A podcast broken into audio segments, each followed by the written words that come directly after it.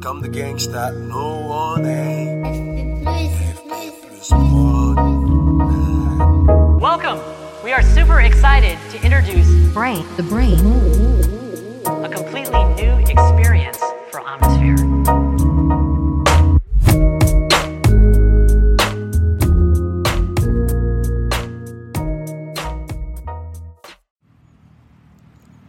Salut mes amis, j'espère que vous avez la forme.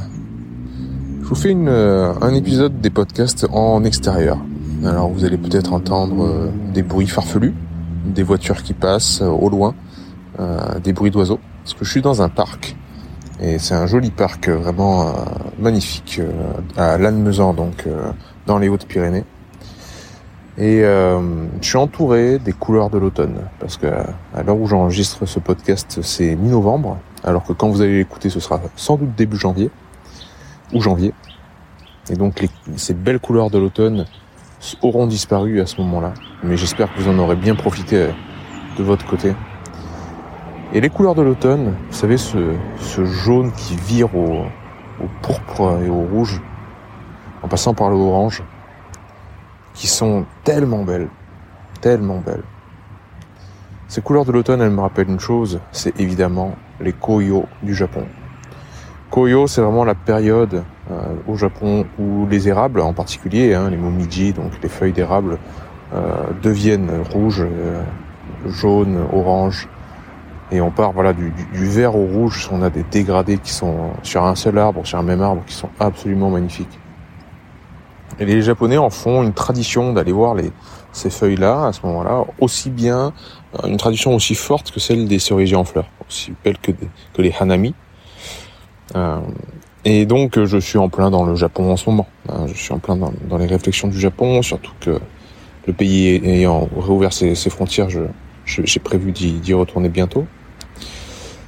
Et euh, c'est rigolo que le Japon soit si présent à mon esprit en ce moment parce que je travaille sur euh, les cours de, sciences cognitives euh, actuellement du, centre naturopathie Hermès. Et dans ces cours-là, l'un des, des grandes aspirations pour mes cours, c'est le chercheur scientifique qui a malheureusement rendu l'âme bien trop tôt, bien trop tôt, parti trop tôt, comme beaucoup de, de grands génies. hein. C'est Francisco Varela. Le grand Varela, il avait quand même pondu un- une transmission, une synthèse, une réflexion qui a donné naissance à énormément de choses, notamment l'importance de l'environnement et euh, le phénomène, le concept d'homéorésie, dont j'ai souvent parlé aussi. Tout ça, ça a un lien avec le Japon. hein. Je vais arriver à, tisser le lien et vous expliquer pourquoi cette ma pensée transversale est arrivée euh, jusqu'au Japon. Parce qu'en fait, Varela, il nous expliquait que euh, dans l'étude des sciences cogn- cognitives, quand on étudie le- l'esprit humain, on peut pas simplement étudier le cerveau, on peut pas séparer déjà le corps et l'esprit. hein, ça, ça a été une erreur de le faire. Il faut bien parler des, des deux choses. Et si on essaie de parler, si on essaie de voir comment la structure influence le comportement, on se trompe toujours en restant dans euh, cette euh, cette analyse très très simple, très simpliste, sans prendre en considération euh, l'objet même de l'analyse, qui est le- l'esprit humain, qui est donc aussi acteur. C'est-à-dire c'est à la fois l'objet qu'on essaie d'étudier, mais c'est aussi l'acteur qui est en train d'étudier. Hein. si on veut étudier l'esprit humain, eh ben, il faut le faire à partir d'un esprit humain. C'est ça que ça veut dire. C'est un, un esprit humain qui va étudier l'esprit humain. Donc, c'est là où l'observateur devient euh, influenceur du système. Ça, ça, ça, ça- fait directement un lien avec euh, évidemment la physique quantique, où il y a à partir d'un moment où il y a un observateur, il y a une, une réduction des paquets- du paquet d'ondes. Euh, bon, sans rentrer dans les détails, c'est c'est ça, c'est que la place de l'observateur influence le résultat de euh, de l'étude scientifique qu'on est en train de faire. Donc Varela nous dit, en sciences cognitives, euh, si pour étudier l'esprit, vous étudiez simplement le cerveau et le comportement humain, vous faites fausse route parce qu'il faut aussi prendre en compte l'esprit qui est en train de mener l'expérience. Et il va, il- passe à un autre cap, ça c'est un premier cap déjà qui est très important. Et le, et le cap supplémentaire, c'est de dire il y a un environnement tout autour qui influence l'esprit qui est en train d'étudier l'esprit. vous voyez, il y a, vous pouvez vous imaginer hein, un scientifique dans son laboratoire qui est en train d'étudier les sciences cognitives, est en train d'étudier l'esprit. Donc lui-même, c'est un esprit qui étudie l'esprit. Et eh ben, l'environnement qui est autour de lui, le laboratoire, la température de la pièce, la météo, euh, les autres gens qui peut-être sont dans le même laboratoire, tout ça, ça influence la personne. Dans quel pays il vit, de quelle culture il est issu, tout ce qui est social, ce qu'il a mangé ce matin. Bref, tout l'environnement, au sens très très large du terme, influence l'esprit qui est en train d'étudier l'esprit. Puis ça s'arrête pas là. Et non, puisque quand je vous dis ça, si le scientifique en prend conscience, il y a aussi les pensées philosophiques et les concepts qu'il a à l'intérieur de lui qui vont juger l'environnement qui l'entoure, qui vont lui, faire poser des étiquettes sur cet environnement, qui vont le faire analyser cet environnement. Donc on a encore une couche supplémentaire là. Et on se rend compte qu'en faisant ça, on est retombé sur l'esprit humain. On est retombé sur l'objet même de euh, l'analyse. Et donc on a bouclé la boucle. Et ça, c'est ce que Varela appelle, ou appellera plus tard, un système autopoétique. C'est-à-dire qu'il se crée lui-même. C'est-à-dire que euh, les parties du système créent le tout, et le tout crée les parties. Et comme ça, on a un truc circulaire, un système qui se, qui s'auto-crée. Et ces systèmes d'autopoïèse, autopoétique, ça a énormément euh, influencé la biologie, ça a énormément évidemment influencé la philosophie, la physiologie, etc., etc. Et à partir du moment où vous prenez conscience de ce système-là dans sciences cognitives et dans toutes les autres sciences, vous allez voir les limites des modèles qu'on vous propose actuellement, qui sont très très limités. Là, pour le coup, c'est vraiment structure et comportement. Là, pour le coup, c'est le premier étage qu'on a vu. Il se limite à ce premier étage-là, sans prendre en compte les autres. J'en viens au Japon. Parce qu'il n'y a pas que ça. Et ça, c'est ce que je suis en train de, de, pondre comme cours qui est très sincèrement l'un des cours les plus intéressants que j'ai écrit. Vraiment. Et je vais me régaler à tourner les vidéos. Donc quand vous écoutez ce podcast, vous avez été un peu, euh, comment dire, à l'avant-garde. Hein, euh, vous êtes privilégié.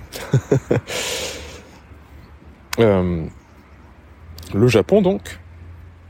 Le Japon, au travers des, des arts martiaux, au travers de la cérémonie du thé, au travers du fait d'aller observer les fleurs de cerisier ou les koyo dont j'ai parlé au début du podcast, donc les, les, feuilles d'érable qui deviennent rouges, euh, etc., les belles couleurs de l'automne, tout ça c'est souvent un peu critiqué. Euh, par exemple, dans les arts martiaux, les katas. Les katas, dans les arts martiaux, c'est un enchaînement de mouvements qu'on peut, euh, vu de l'extérieur, trouver un peu, même carrément rigide, fermé, euh, qui vont pas servir en combat réel, un peu ridicule, on dirait un peu des danses. Mais quel est le rapport avec euh, le fait de se défendre, d'attaquer ou de un adversaire ou de se défendre contre quelqu'un? Euh, Ça va pas m'aider à mettre quelqu'un par terre. Idem, la cérémonie du thé, pour l'avoir souvent fait au Japon avec d'autres Français, quand des Français ou même des Occidentaux, des étrangers observent la cérémonie ils ont envie de rire un peu. Hein. Ils sont proches du fou rire parce que euh, il faut pas faire de bruit, c'est dans le silence. Chaque petit geste de la personne, donc de la, de la dame, parce que c'est, les femmes qui font ça, qui font la cérémonie du thé, est millimétré. Elle a répété ça un milliard de fois. C'est à la seconde près, au millimètre près, la même chose qu'elle fera le lendemain et le surlendemain, etc. C'est une chorégraphie incroyablement précise en silence, etc. Et ça, vu d'un œil occidental, on se dit mais ouais bon, euh, on a envie de faire une blague, on a envie de, on se fait chier sur notre euh, assis, sur nos sur nos genoux, euh, voilà, c'est pas terrible. Mais pour les Japonais, il y a tout là en fait, parce que les Japonais, ils ont cette conscience de l'autopoïèse. C'est une société profondément autopoïétique, les Japonais. C'est-à-dire qu'ils ont conscience de l'importance de chaque détail et l'importance des parties, parce qu'ils savent que ça va nourrir un tout et que ce, tout va être renvoyé aux parties. C'est-à-dire que pour un japonais, quand on utilise un outil, on se demande pas à quoi va servir cet outil, quel va être son but final, quelle va être sa finalité. Par exemple, un stylo. Si vous jugez un stylo uniquement par le fait qu'il va vous permettre d'écrire une phrase, ça c'est une vue très occidentale. Si par contre vous jugez un stylo par ce qu'il va également vous apporter dans votre réflexion, pas seulement dans le résultat, mais ce qu'il apporte à vous, vous vous donnez à l'outil, mais lui aussi il va vous donner. Et vous pouvez aller encore plus loin, c'est la réflexion que vous faites sur cet état de fait. Le fait de penser à cet ensemble modifie encore l'ensemble. Et c'est ça en fait les katas. Quand vous faites des mouvements lents, précis, avec une intentionnalité, chaque mouvement vous renvoie quelque chose. Le fait de le faire vous met dans un état qui était euh, qui est différent de l'état précédemment vécu. Et ce mouvement-là, vous lui redonnez, quand vous allez le répéter, une nouvelle forme, une nouvelle intentionnalité, une vitesse un peu plus légère, ou même une vitesse similaire, mais avec un regard nouveau. Et ça, ça vous nourrit en, retour.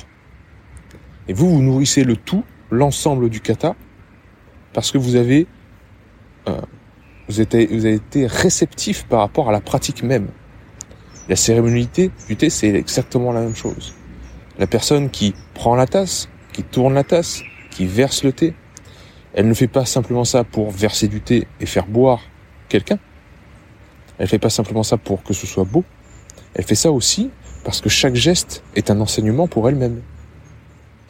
Et ce qu'elle apprend de nouveau, elle le réinjecte dans sa prochaine cérémonie du thé. Et ça modifie en temps réel sa pratique et qui elle est elle-même. Et vous voyez ça au Japon partout. Dans la tête d'un japonais, dans la culture japonaise, chaque détail est au moins aussi important que le tout. Et c'est pour ça que je dis que la société japonaise est autopoétique. Et c'est pour ça qu'ils ont des expressions comme ashita wa arukara, qui veut dire faut pas s'inquiéter parce que il y aura toujours un demain. Nous, on dirait euh, demain, nous, quand, quelque chose arrive, on dirait ça va pas empêcher le soleil de se lever demain. C'est ça que ça veut dire. Pour les Japonais, ashita wa arukara, c'est faut pas trop s'inquiéter non plus parce que demain, c'est un nouveau jour. Demain, le soleil se lève de toute façon. Et demain, euh, il existe. Demain existe de toute façon. Quoi qu'il arrive, demain existe. Ça, c'est très fort. C'est vraiment le, le, sens de, euh, de cette autopoïèse, puisque si tout est lié et si tout n'a pas de fin, si tout est circulaire, pourquoi s'inquiéter de la mort? Pourquoi s'inquiéter de la fin? Et c'est en ce sens où ils ont une, un esprit communautaire si profond, un sacrifice individuel si fort, en vis-à-vis du tout, vis-à-vis de la société, vis-à-vis de la culture, où l'individu s'efface pour le groupe. Alors, il y a des mauvais côtés l'individu parfois s'efface trop, et donc il est en perdition, en dépression, et il, se pousse au suicide. Il y a, euh, par cette, cette posture de la société, une pression qui est mise sur chaque individu, qui est très dure, surtout dans le monde de l'entreprise. Mais bon sang, qu'est-ce que c'est rafraîchissant? Qu'est-ce que c'est profond, philosophiquement parlant? Euh, Qu'est-ce que c'est inspirant? Donc je peux que euh, vous amener à découvrir la société japonaise, à aller euh, vous balader au Japon maintenant que les frontières ont réouvertes, de voyager là-bas. Si vous avez des moyens, bien entendu. Mais en tout cas, moi, je vais continuer à vous transmettre euh, cette belle poésie japonaise, cette belle philosophie. Je vous dis à très vite dans les podcasts de l'antifragilité. Ciao.